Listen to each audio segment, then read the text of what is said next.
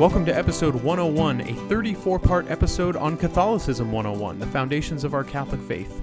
These episodes originally premiered on YouTube. You can find the original video linked in the description to this episode, as well as a discussion guide for your benefit and whoever you might be listening with.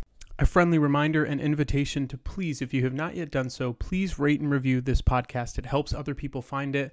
It's such a great way to get this podcast out there and for you to share it with others. But remember, the highest compliment you could pay this podcast and myself is to share this episode or any episode on social media. And you can do that by simply posting it on your story or tagging us in a post.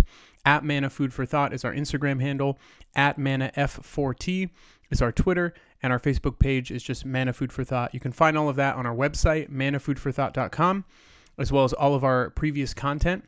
And if you'd like to become a financial sponsor for as little as $1 a month, you can do that by clicking on the Patreon tab on our website.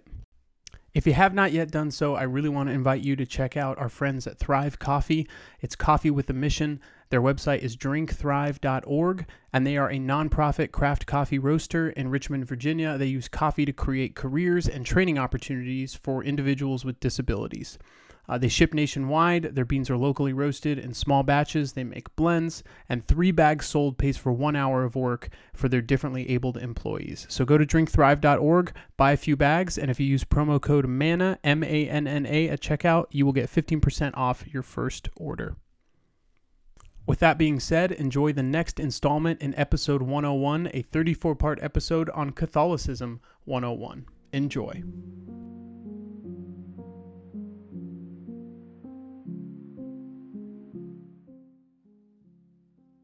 If you don't quit, you might die. That was the reason my parents and I had eventually settled on as a teenager as to why I needed to leave the Boy Scouts before I became an Eagle Scout. I tended to be a little bit accident prone, provoked to um, attacks from animals and evacuating campouts from natural disasters at a seemingly alarming, more than normal rate. And one such story of such an injury was learning how to chop wood as a young teenager in Boy Scouts. When you chop wood, you're meant to stand with your feet apart and the block of wood in front of you. And you swing the axe up over your head and down onto the wood using your force but also gravity. And the reason you stand the way that you do is that if you miss, the axe will swing down into the open area between your legs and you will not get injured. And so I followed the instruction of my scoutmaster and I did just that. My axe hit the wood, but it got stuck and did not split. And so I used leverage to get the axe out and had to shift my position to do so. And when I went for my second swing, I had not remembered to put my legs back in their original position. And after my second swing came down, I missed the block of wood in front of me. And the thankfully small but still hatchet of an axe lodged very slightly into my right shin. I missed the mark. That is what a sin is. To sin means to miss the mark. And in this episode, we're talking about sin because we've talked about our desires and how they point us to something beyond our reality that we know is God, who we can have a relationship with and learn about and have faith in. But what complicates that is sometimes we try to fulfill those desires in an earthly way, and we sin, and we separate ourselves from God, and that relationship becomes difficult or complicated. The bullseye that we were created for is truth, goodness, and beauty. That is where our desires point.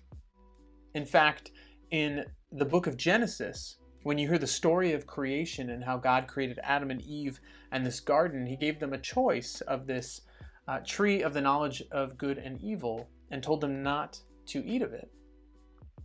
Eve, it says that she saw the tree, that it was good for food, pleasing or beautiful to the eyes, and the tree was desirable for gaining wisdom or truth. That in this choice she had a sense of this welling up of the desires for the true, the good, and the beautiful. The problem is that sin is a distortion of what is true, good, and beautiful. So anytime we sin, there is some good desire underlying it that we are trying to fulfill. But when we miss the mark, we sin. And when Eve took that apple and gave it to Adam, and they both made that choice, sin then entered the world. But that was not God's plan for us. You know, we were made in the image and likeness of God. It says this in Genesis chapter 1. God created mankind in his image. In the image of God, he created them. Male and female, he created them. This is a state that's called original holiness. This is what we were designed for. Sin was not part of God's plan for us. Plan A was the Garden of Eden. And every time he creates something in the first chapter of Genesis, he says that it was good until he gets to man and woman, in which case he says he sees that it was very good. And in fact, as soon as that sin entered the world in Genesis chapter 3, God promises us a redeemer. And that's the whole story of the rest of Scripture. The whole rest of the Old Testament is God choosing a people through which this redeemer would come and them trying and failing to be faithful over and over again and anticipating this person, this Messiah to come who would eventually reconcile them back to God so they could be faithful. And the whole New Testament is about how that person came, and his name was Jesus Christ, and he did redeem and reconcile us. That he came to pay a debt he did not owe because we owed a debt we could not pay. But why did he have to do that? Why did this need to happen in the first place? Couldn't God have created a world without sin? This is a big sticking point for a lot of people when it comes to belief in God, because if God is supposed to be all loving, how could He allow people to suffer, to sin? And if He's all powerful, couldn't He just wipe it all away? And the answer is well, God is all loving and all powerful, which is why He did create a world without sin and why He did seek to have no suffering and wipe it all away. That was the Garden of Eden. However, there's a problem that if you just create humanity in the Garden of Eden and you don't give them a choice, then it's not real love. Love requires a choice. I didn't stand across from my wife on the day of our wedding and say, I do, and you're going to say, I do, whether you like it or not. No, she had to choose to love me. Otherwise, it would not have been real love. That would have been a hostage situation. Love requires free will. And so God had to give a choice, but He gives them the easiest choice possible. He provides for their every need. There is no suffering, no sin. Every desire they have is fulfilled, and yet they are tempted to disobey Him. Now, it wasn't just of their own accord. There is the evil one, Satan, the devil, who is real, who exists, who used to be an angel created by God. But he was given that same choice and was revealed God's plan for humanity and for uh, his love for us. And out of jealousy and pride, he turned away from God.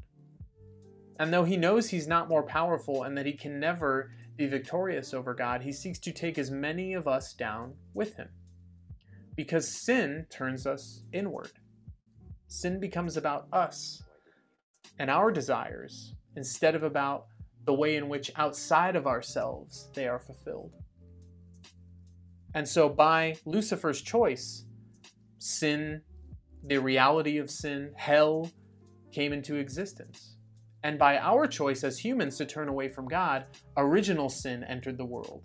And suffering entered the world because suffering is our experience of sin.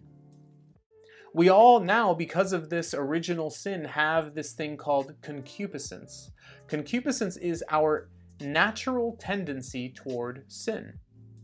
Paul notes this in Romans chapter 7. He says, For I do not do the good I want, but I do the evil I do not want. We all do it. We all sin. We always sin. There is no such thing as a perfect person. The only two people in existence who have never sinned are Jesus and Mary, and both were able to not sin because they were preserved from sin from their very birth, from the stain of original sin. They still had a choice. But it's different for us. We all have sin built into our nature. It says in Romans chapter 3 all have sinned and are deprived of the glory of God. This is why you and I are baptized, because we want to be cleansed from original sin. It doesn't mean that we won't ever sin again, but it means that the grace of God is now at work in us to preserve us from greater sin in the future. Now, there are different degrees of sin. We look in scripture in 1 John chapter 5 It says, If anyone sees his brother sinning, if the sin is not deadly, so there's not deadly sin, he should pray to God and he will give him life. This is only for whose sin is not deadly. There is such a sin as deadly sin, about which I do not say you should pray. All wrongdoing is sin, but there is sin that is not deadly. Well, what does that mean? Well, there's certain sins that are not as bad that we can pray and ask God forgiveness for. And there are sins that are deadly that separate us from God. And in the church, we call those things venial sins and mortal sins. Venial sins are littler sins. They're sins that don't separate us from God, but they wound charity within us. But we can be forgiven of those multiple different ways. We can ask God forgiveness for them in prayer. We can hear the gospel. We can go to Mass and receive communion. We can um, pray the Confiteor or the act of contrition. All these different prayers or ways that our venial sins are forgiven. Probably multiple times a day, your venial sins are forgiven and you don't even realize it. Mortal sin is the one that separates us from God, the sin that is deadly that we can't just pray away. Why is that? Well, there's no such thing as a private sin. All the sin that we do affects not only us, but our relationships, and it ripples out and affects the wider body of Christ. Just like when you stub your toe really bad and you don't treat it or compensate, you start to walk differently and it starts to affect the rest of your body. It's the same thing with sin among the body of Christ. And so when sin that is so severe separates us from God and affects the community in such a way, we need to go to confession because we need to go to a person who is a representation of both God and of the community, and that is the priest. And priests were given this ability, this authority by God to forgive sins. In Matthew 16, he gives it to Peter Whatever you bind on earth shall be bound in heaven, whatever you loose on earth shall be loosed in heaven. And later, he gives it to all the uh, apostles, saying, Whoever sins you forgive are forgiven them, and whose sins you retain are retained. Now, what constitutes a mortal sin that we would need to go to confession for? There are three criteria.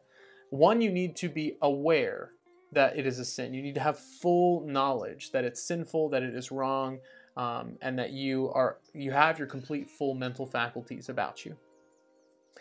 Uh, next, it has to be bad. It has to be a grave matter, is what it is called, meaning that it has to be a very severe sin.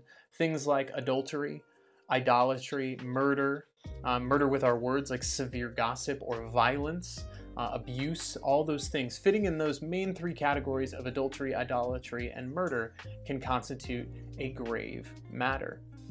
And then C is consent. Um, that oh by the way I was doing ABCs I don't know if you if I said that. Aware bad and consent.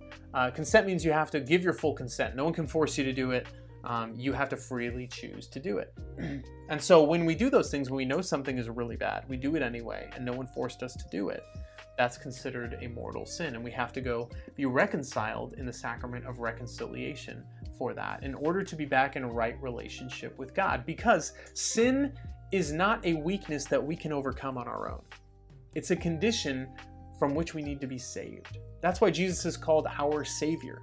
That's why he came, because we can't do it on our own. That's what the most famous verse in all of scripture reminds us. John 3:16, "For God so loved the world that he gave his only son, so that everyone who believes in him might not perish, but have eternal life." Because it says in Romans chapter 6 that our sin carries a heavy price tag. It says, "For the wages of sin is death, but the gift of God is eternal life in Christ Jesus our Lord."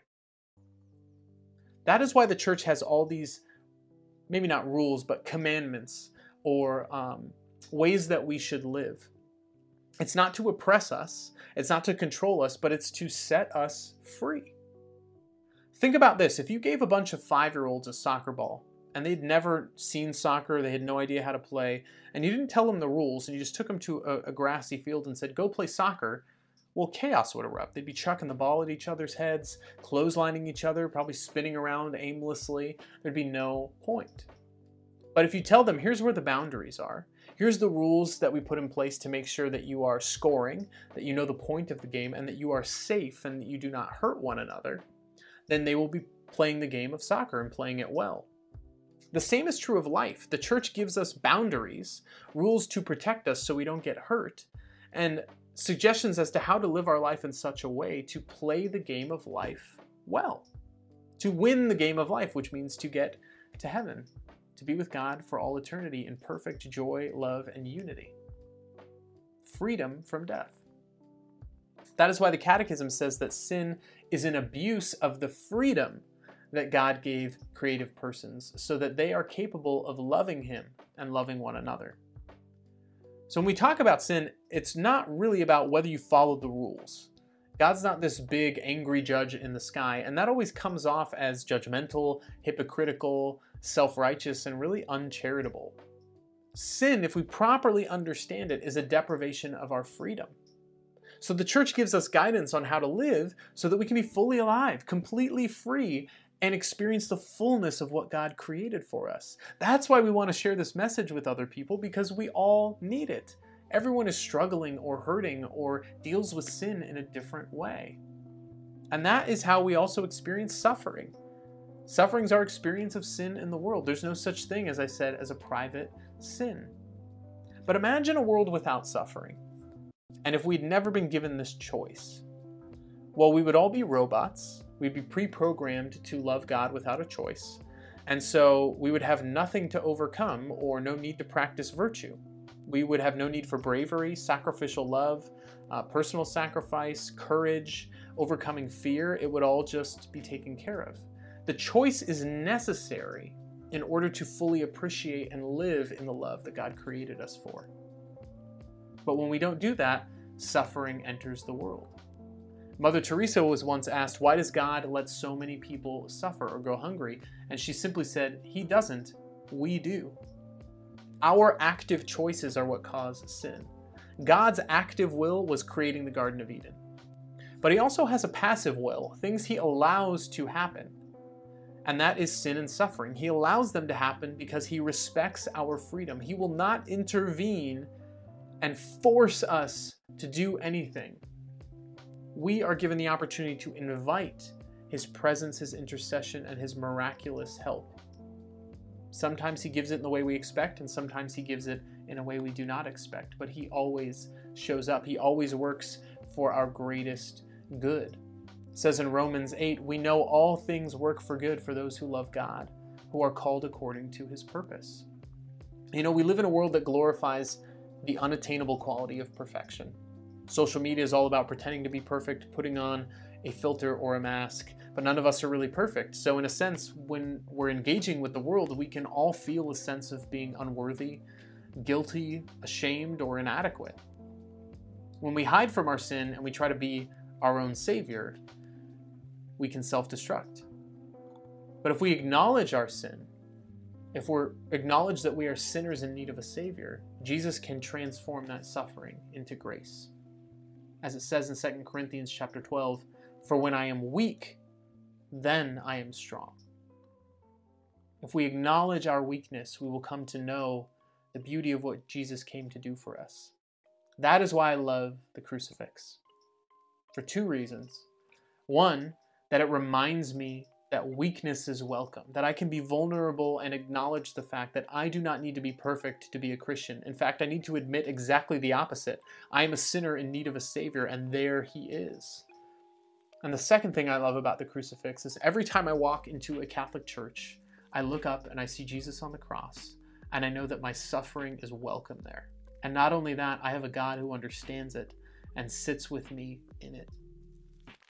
That He doesn't want any of those things when we lose someone, it's not that God took them home early. No, God is crying with us like he wept over Lazarus because he hates that death is a part of our reality.